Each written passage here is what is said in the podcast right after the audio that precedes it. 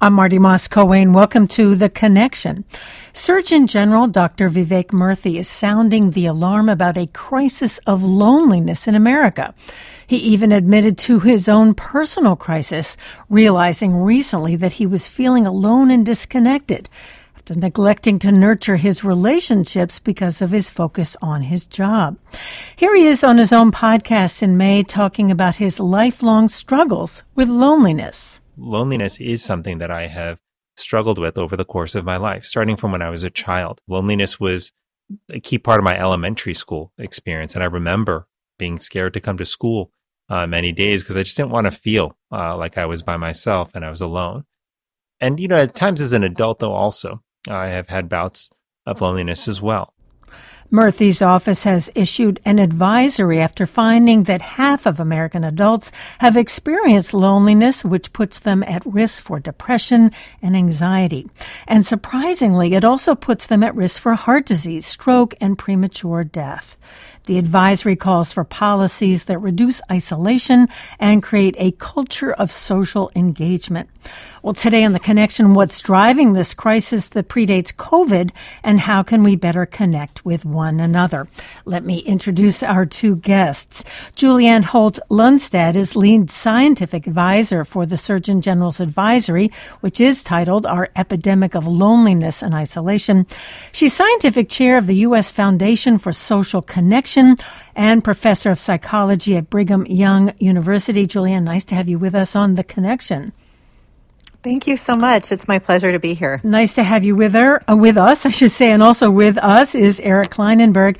He's a professor of sociology at New York University, author of several books, including Palaces for the People and Going Solo. And Eric Klinenberg, nice to have you with us on The Connection as well. I don't think we have Eric. Julianne, I will start with you.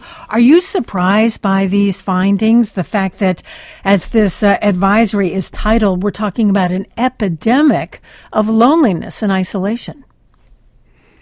Well, of course, to a certain extent, I'm not surprised given not only my involvement in the advisory, but also I've been researching this topic for over 2 decades now, and certainly I'm not the first to be studying this. And so this evidence has been building for several decades, but we're also seeing concerning trends that, of course, are now far more visible and perhaps brought to light by the pandemic, but certainly did not start with the pandemic and started much earlier. What are the drivers? We could do a whole hour on what the drivers are, but what do you see as behind this high level of feelings of loneliness? You know, it's probably really challenging and difficult to pinpoint, any one factor.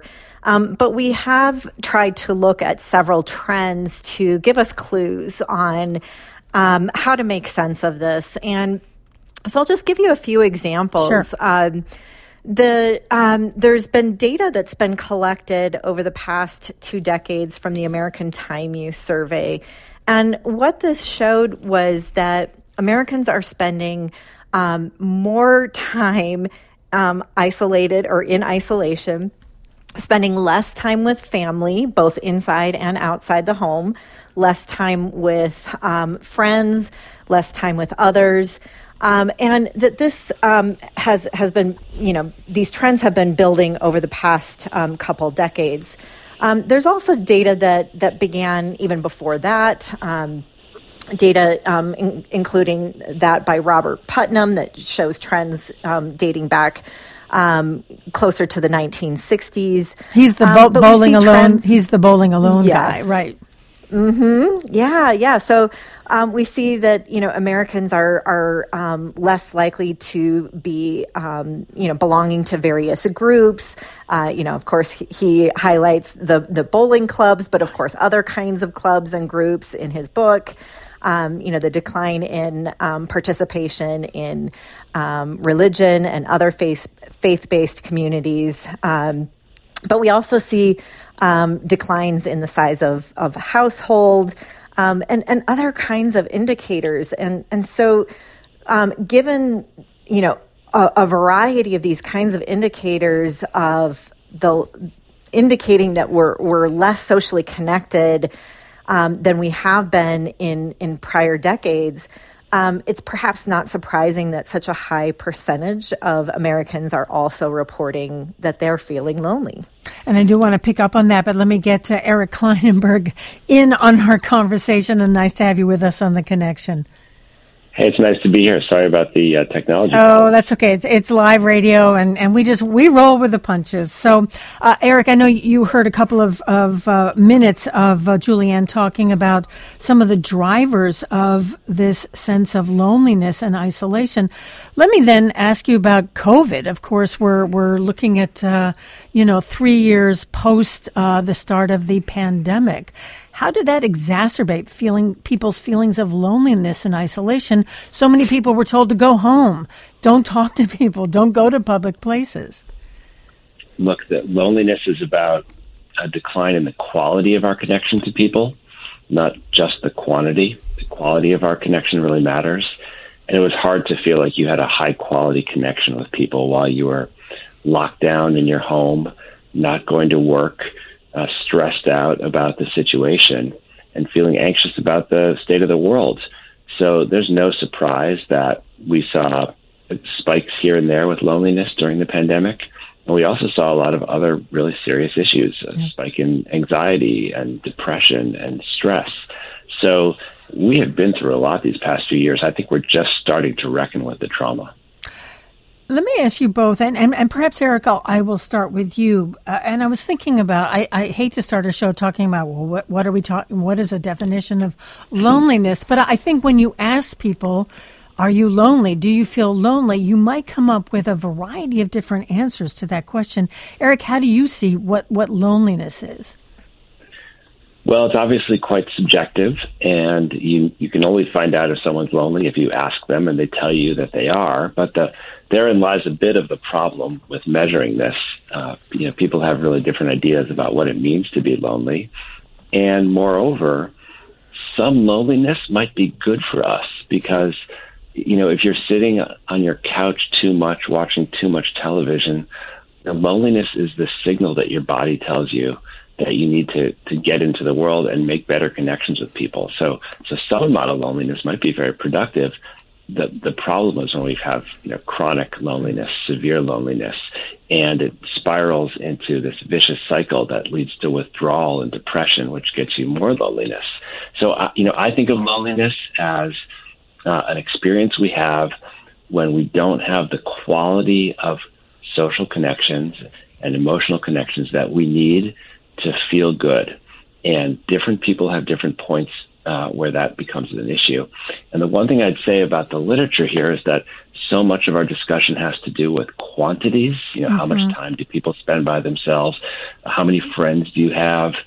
And, it's very interesting. I wrote a book years ago about the fact that more people are living alone than ever before, and I expected to find all kinds of loneliness in that population. But what people told me time and again is, as lonely as they sometimes get when they're by themselves, there's nothing lonelier than being in a bad relationship. I think that's pretty profound. It sure is. Julianne, let me go back to you. And even from my own perspective, I was trying to define, so what is loneliness? And for me, it feels like this a feeling of being invisible. And that you would have no one to talk to if you felt like you wanted to share something, either good news or bad news. How do you see loneliness? Yeah, it's, I think Eric was, very clear in how this can really be a very subjective experience and how oftentimes it's defined as the discrepancy between one's desired level of connection and one's actual level of connection. And so because of that, it is such a subjective experience. And it's interesting because, of course, being alone can increase our risk of feeling alone. Right. It doesn't always happen that way. And certainly you can be alone and not feel lonely. And you can not be alone, you can be alone and not feel lonely. And you can be around others and still feel lonely. And so, we do have to really be careful in distinguishing between them, but also recognizing that both have been linked to risk for our health and well-being. And so we really need to take kind of a holistic approach. And in fact, what I often find is, even though we have such a specific definition in the scientific literature of this, is that we often hear people using the term loneliness to refer to a whole host of ways that we could be socially disconnected from that actual subjective feeling, to being objectively isolated, to having poor quality relationships. And as Eric just touched on, poor quality relationships can carry risks also. Well, and Eric, picking up on that and something you have said, which is that the quality of our relationships is so pivotal to us feeling connected and to not feeling lonely. I think that's right. And I think that's probably some of the reason why we see a spike in the loneliness measures on a lot of surveys these days. I think many of us spend a lot of our time on screens and in social media land, where our interaction with other people is strange and often unsatisfying. And I think there can be a lot of good things about the connections we make in the digital world, but they often feel a little bit saccharine. They're empty calories, and they leave us wanting something more.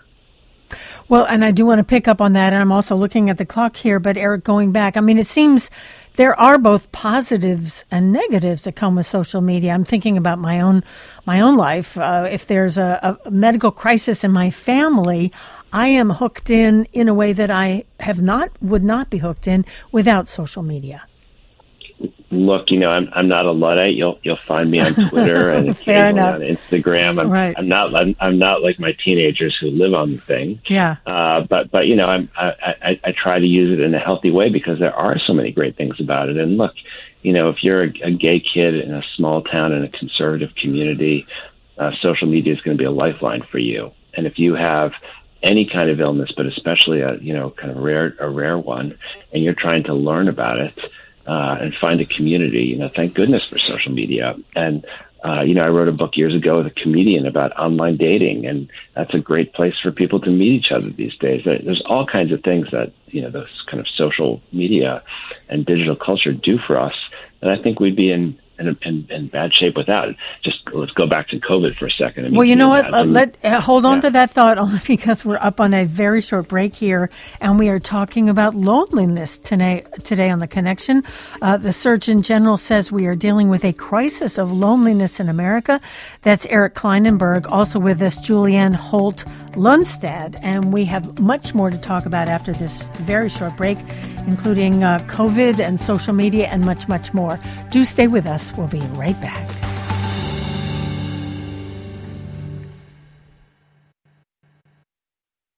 You're listening to The Connection here on WHYY in Philadelphia.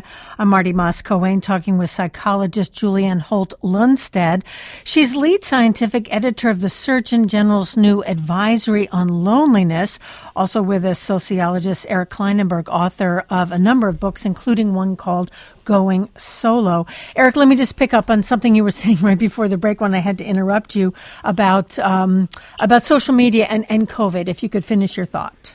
Well, just, since I'm often a critic of the way we use social media, I want to acknowledge that if it weren't for social media during the lockdowns of the pandemic, we would have been a lot more isolated and probably a lot more lonely. I mean, it was really wonderful to be able to connect with people on all variety of apps. And, interestingly, I wrote a paper with a graduate student at NYU named Jenny Lee, where we interviewed a lot of people living alone during the pandemic, and we were surprised to learn how many people said that they actually got more connected to friends and family. They were connected at a distance. It was virtual, but they didn't feel abandoned or lonely in the conventional sense so much as physically lonely from the kind of lack of intimacy and close connection to people. So, that's to say, I think most of the time or much of the time when we're on social media, we're looking for a kind of connection that at the end of the day we don't quite get. And I really do think that that might be one of the reasons why we see a little some uptick in the loneliness measures out there. But they can clearly do good things for us too. Indeed. Well, and yeah, Julianne, go to you. I want to get your response as well about social media. There's and I think he's touching on this though, but that there's such mixed evidence on this issue, and we found in some of our data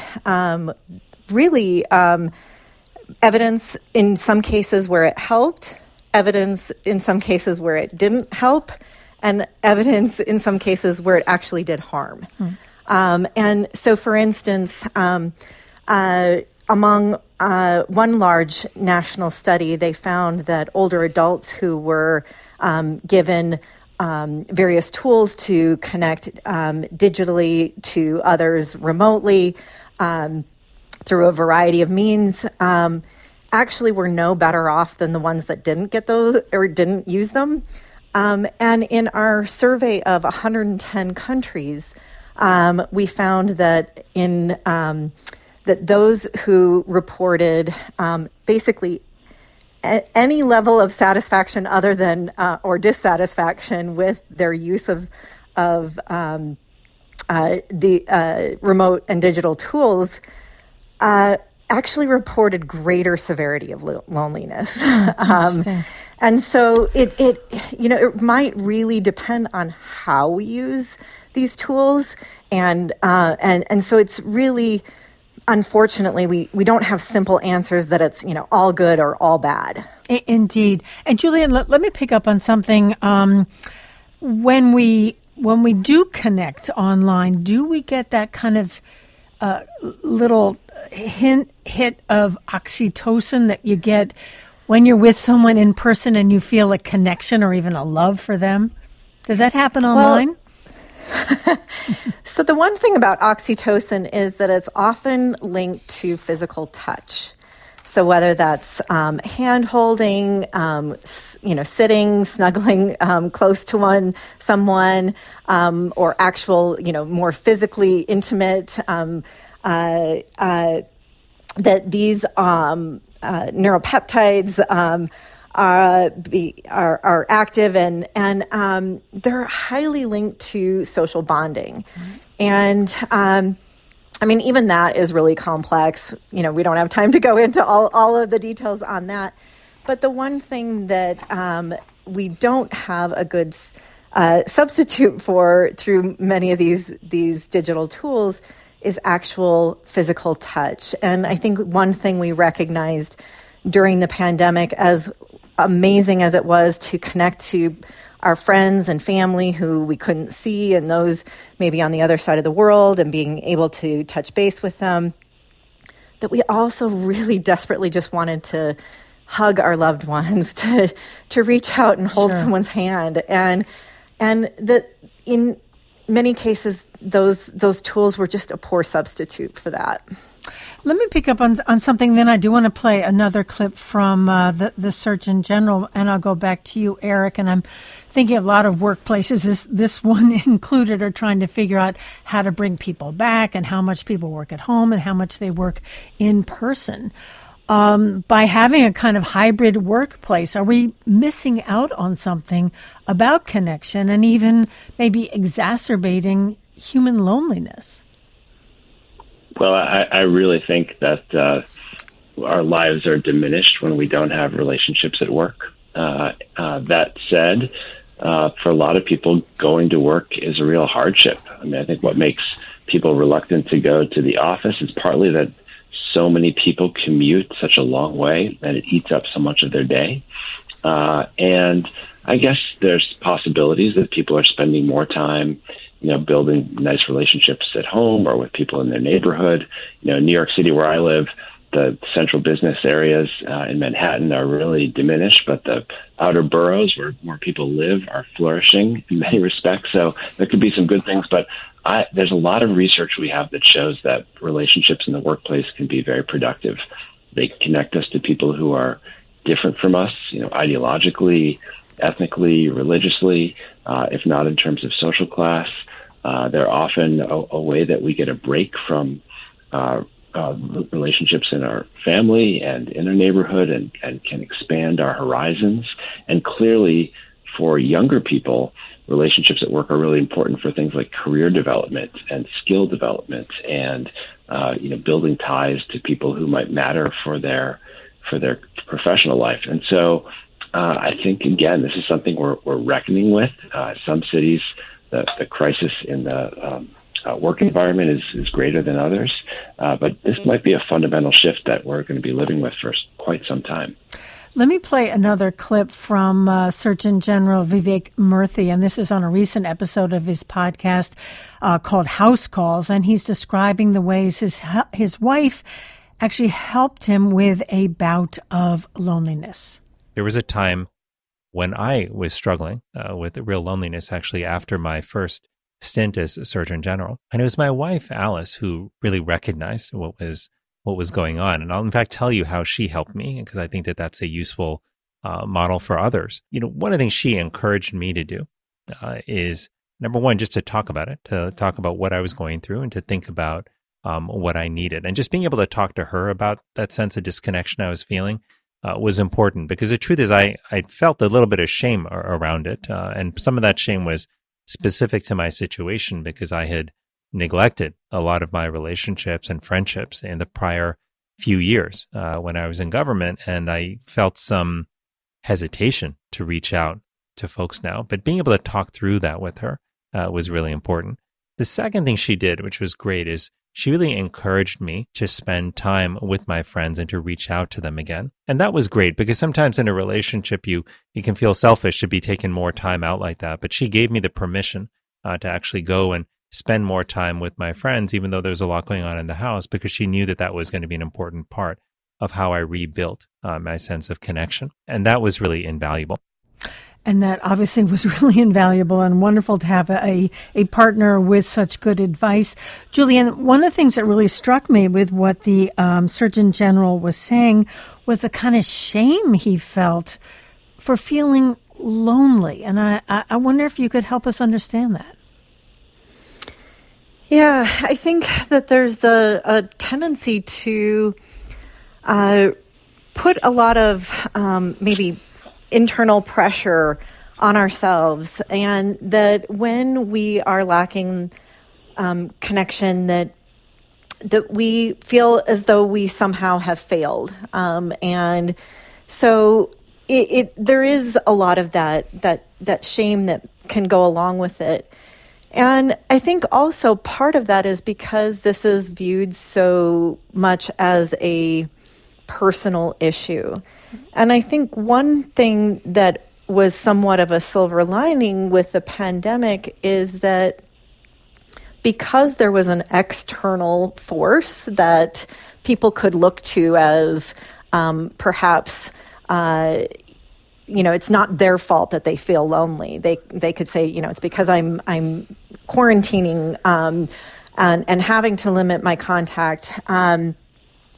That people felt more open about talking about it, and in whether it's the pandemic or not related to the pandemic, we know that external factors can also impact the various ways in which we can connect.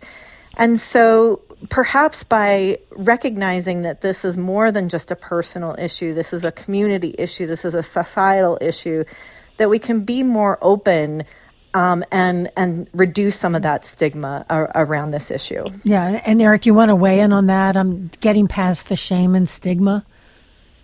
Oh, I think that's, Julianne's completely right about that. And I think we have reached a moment where, not necessarily because of loneliness itself, but because of the various stresses that we've faced in the last several years, we're having more open conversations about just what a tough time it is.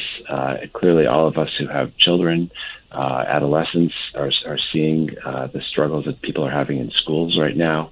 But it's quite widespread, and it can only be good for us to be more open and acknowledging this source of trouble and searching for collective ways to do something about it, which is, for me, the biggest issue. Sure.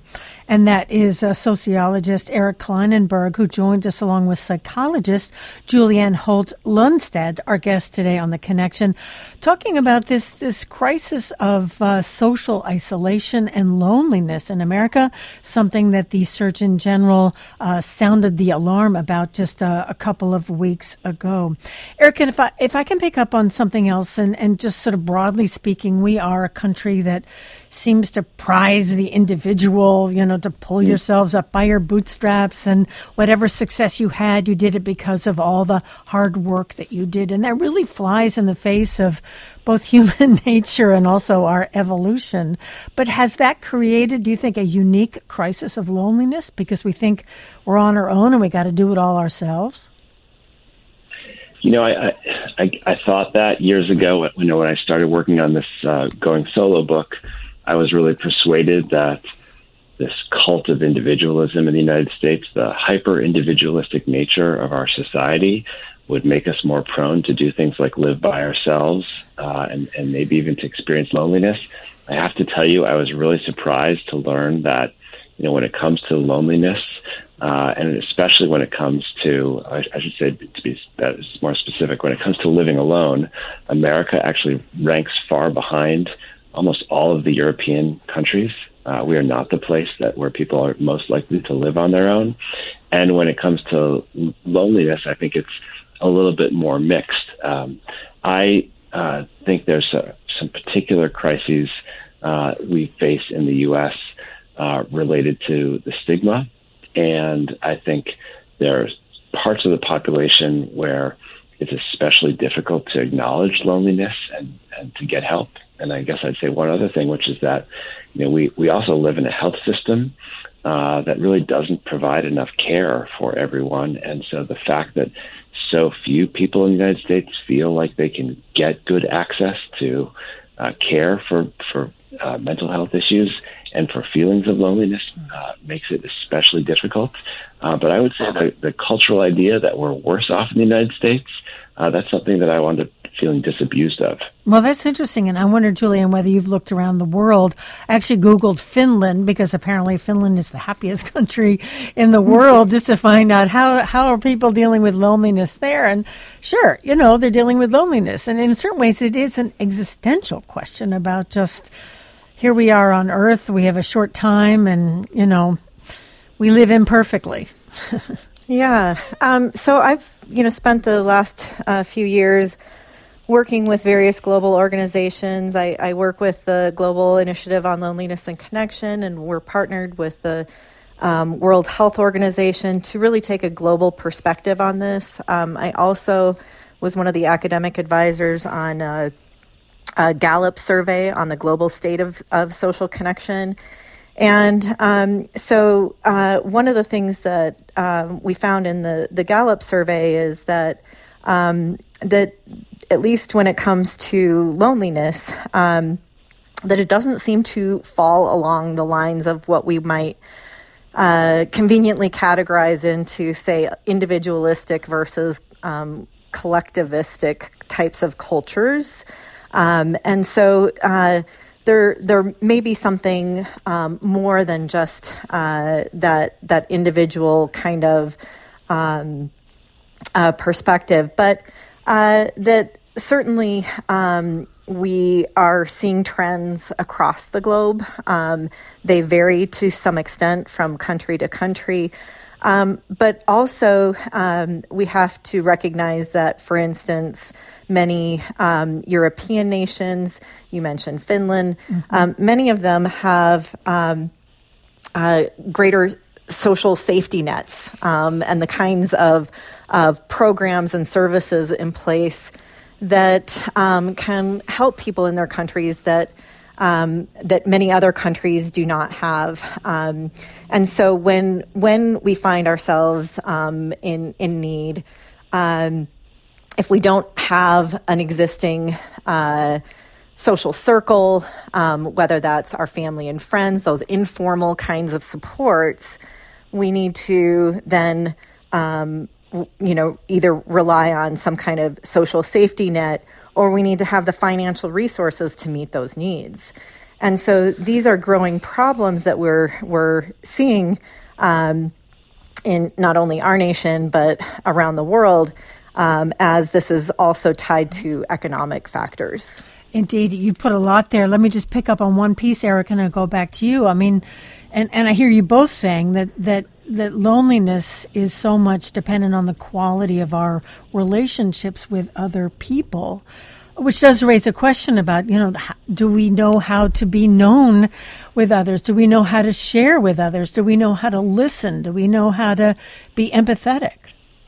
Well, see, now I think you're getting at the deep questions that make this such a complicated issue and makes it difficult to solve, you know, with a pill, you know, or a policy pill, because the truth is that, you know, our species has struggled with loneliness for a very long time.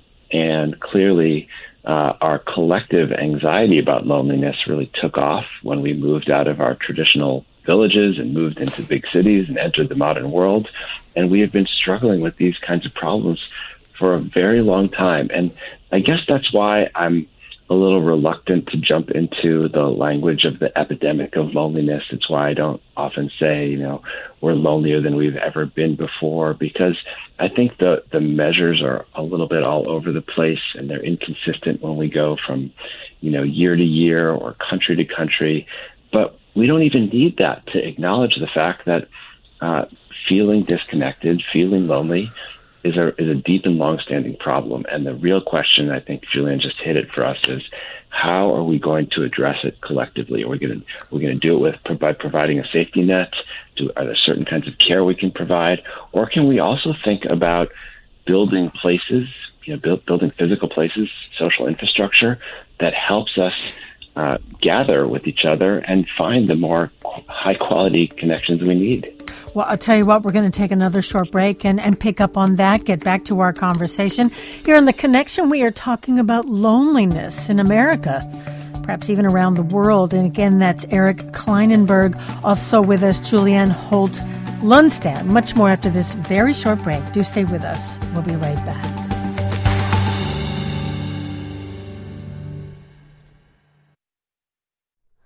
Hi, it's Terry Gross, the host of Fresh Air.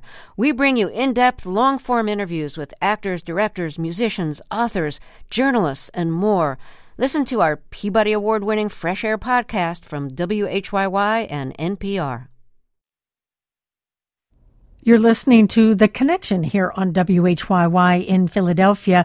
I'm Marty Moss Cohen. Let me just quickly reintroduce our two guests. Julianne Holt-Lunstad is lead scientific advisor for the Surgeon General's new advisory, an advisory titled Our Epidemic of Loneliness and Isolation. She's scientific chair of the U.S. Foundation for Social Connection, also professor of psychology at Brigham Young University. Eric Klinenberg is professor of sociology at New York University, author of a number of books, including Palaces for the People and Going Solo. Well, Julianne, let me pick up on what Eric was talking about right before the break, which is how do we, you know, create this, I guess, culture of connection or address some of the more social or even sociological problems that make it hard to connect with each other? What are your thoughts about that? Well, so, I mean, one thing I'll point to is, and I know, and I'm, you can probably tell I'm almost chuckling, as I say it. And that is that, I would encourage people to look to the Surgeon General's Advisory, not only talks about the evidence around this issue, but provides a, first ever, framework for a national strategy that includes 6 key pillars, and so I laugh because I know it's long; it's 80 pages, so many people may not read the whole thing, but certainly we can get some clues from these pillars. And so, I mean, one of the things that was touched on was this, you know, this idea of a social infrastructure that I know Eric talks about in his own work. But it's this idea of the kinds of places and spaces that and institutions where people gather. And we also talk about the role of policy as well. And, you know, it's interesting because we think of social connection and loneliness as such personal issues. And, you know, that it's a private issue, that certainly the government has no business in our personal lives. But one of the things that the pandemic taught us was that social contact is part of basically every aspect of our lives. Right. You know, it altered the way we go to work, you know, the way we work, the way we, our education, our entertainment, the way we shop, basically every single aspect of our lives had to be altered when we had to limit social contact. But what that also communicated is that there's social relevance to literally every sector of society. And what that suggests is that each of these sectors of society can potentially play a role. And it may not be the sorts of policies that people think of, like, you know, I often hear people say, you know, you can't put good relationships in the drinking water. And, you know, what are you going to do? Legislate hugs. But what we can do is think about the kinds of policies that limit our ability to connect with other people, whether that's workplace policies that limit our time to spend with others outside of the workplace, or the kinds of infrastructure and how our communities are built. All of these things can influence the degree to which we are able to interact with others and to connect with others. And so it reveals tremendous opportunity for us to really be careful and thoughtful about the kinds of practices and policies and how we design our society. And those are all important, and I think things that we should all think about. And I wondered to you, Eric, if I can ask you some really basic little questions here. One having to do with stoops and porches. You know, when and in Philadelphia, it's a city of row homes in many different ways. And people, I think they still sit on their stoops. I hope they do. Porches doing the same thing. Also, talking to strangers. I mean, the idea of being able to connect with people in these small, little, momentary ways. How important do you think that is? Well, it can be tremendously important in a neighborhood, and you know, in the Palaces for the People book, which is about social infrastructure, actually write about Philadelphia and the fact that in a lot of neighborhoods where there was depopulation, you know, when jobs started to disappear from Philadelphia, neighborhoods got hollowed out. You started to see more abandoned buildings, more empty lots. There are many places in Philadelphia where that, you know, remains a problem to this day. Sure. And when you have that in your neighborhood, it actually discourages people from spending time outdoors and socializing with each other. And, you know, as Philadelphians know, one recent experiment in the city over the last decade has been, you know, using public money to turn those little spaces with empty lots into pocket parks, to board up abandoned buildings, and to try to revive the street life of a place, you know, really to build up the social infrastructure. And the returns on local life are tremendous. I mean, they help people talk to one another. They also help people feel less stressed when they're in the area and just encourage people generally to be outdoors. So that's, you know, one of many simple kinds of social infrastructure fixes that we could be doing locally and also nationally. And I just want to note that, you know, we've talked a lot over the last several years about investing billions and maybe even trillions of dollars on infrastructure for this country. We know that our roads are falling apart. We know that our airports and our train systems don't work well, that the power goes out. But we have also neglected to invest in our social infrastructure. And it's, you know, my sincere hope that in this conversation about how we get better connected, we don't just dump the burden of responsibility on the backs of individuals who already feel burdened.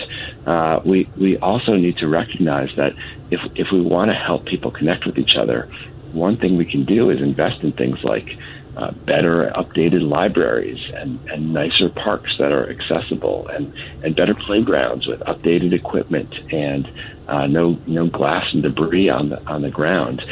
We just haven't done that in this country in a way that we once did. And I think, you know, we look for other reasons that we all feel disconnected. But one of them is that we just stop contributing to ourselves. Hmm. That's really fascinating, and I wonder, Julianne, if you want to add to that. Yeah, I mean, one of the things that brings up is also that there are, sadly, disparities. And one of the things that we consistently find is that people who report greater financial concerns also report greater severity of loneliness. And one of the things that we also see is that not all neighborhoods or communities have equal kinds of parks, and you know, some communities have more green space, more parks, more libraries, more churches. I mean, you name it. And other neighborhoods are more impoverished and don't have those kinds of places to gather, but also.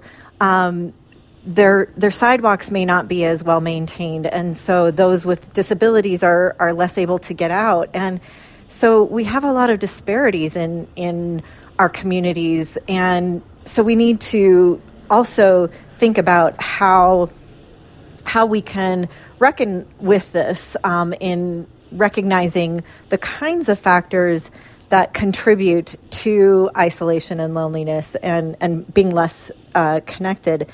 And I want to just bring back one issue and around living alone. And we need to also be thinking about getting more creative about our housing, because, of course, that's tied to finances as well as housing becomes less and less affordable. But we do need to note that we have data from over 100 countries that shows that people who live alone report greater severity of loneliness. So, and that's true whether that is by choice or not by choice. We found that people who live alone by choice were still 60% more likely to report greater severity of loneliness than those who live with others. But those who are living alone not by choice, it was 7 times higher. And so there is some risk associated with that, and we need to think more broadly about how we can help people connect. Well, in fact, let me play another clip from the Surgeon General's podcast where he talked directly about this. In fact, he talked about some of the risks for people living alone and what he did to make sure that he stayed connected while he was living by himself. We do have to keep in mind that when we live alone, that there are certain things that we have to be more proactive about doing to ensure that we are building connection in our lives. Because what the studies do show is that isolation, which can also result from living alone and not having interaction with others, is associated with worse outcomes in terms of mental health and physical health. So in order to address that risk, one of the things I did when I was living alone is I made a particular point to spend time with my friends in person, to call family and friends, you know, every day, to talk to them on the phone. Because I knew, knowing my own personality, that if I didn't do that, if I didn't make it a point to proactively build in that interaction time, that I could go days sometimes without seeing or talking to another person. And Eric, you wrote a book called Going Solo. I did. And, you know, again, I think this is one of these things where, you know, you can cut it up and look at different populations. And for some people, living alone works really well. And for other people, it doesn't work really well. And, you know, I hate to lump it all together as one kind of collective experience, because it is actually, there is a lot of variation there. But what I think we can acknowledge, and I think we need to deal with urgently, is that we do have a real housing problem in this country, because there are so many one-person households.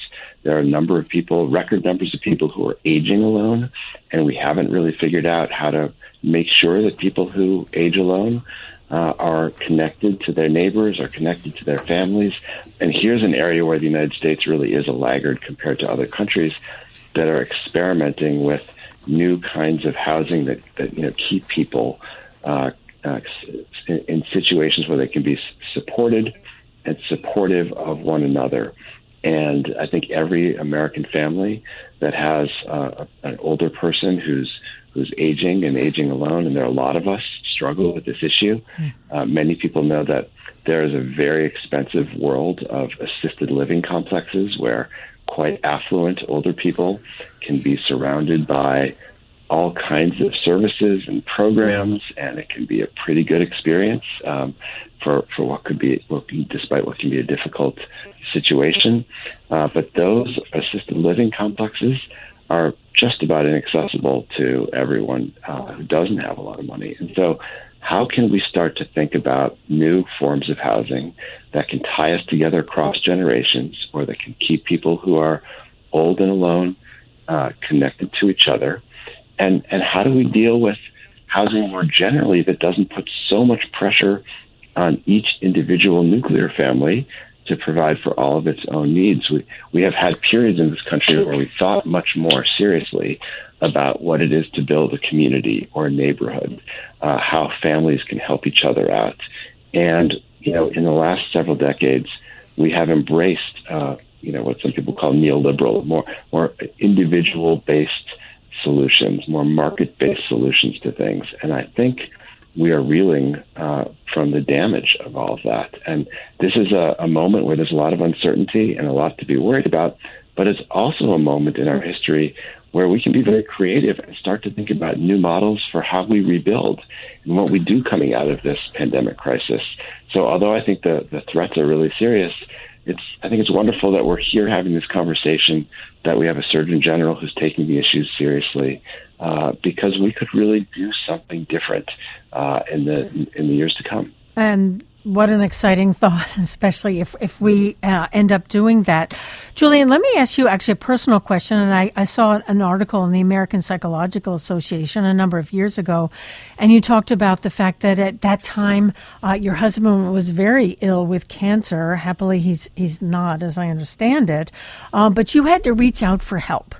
And it was hard for you, and I don't think you're alone in that, but I wonder if you could just talk a little personally about what that was like for you. Yeah, it's interesting because here I am, a researcher who has been studying the importance of social support for your health, and I'm facing this crisis with my husband, who was stage 4 in critical condition. At the time, my kids were 4 and 8. Oh gosh! And I desperately needed help, and yet I felt this difficulty and it wasn't that I didn't have people that I in my life. I have a large family. They're friends, but I didn't want to be a burden to others. And it's really difficult to ask for help. And I remember one of my dear friends saying to me, we all feel helpless. We want to help. Let us do this for you. Wow.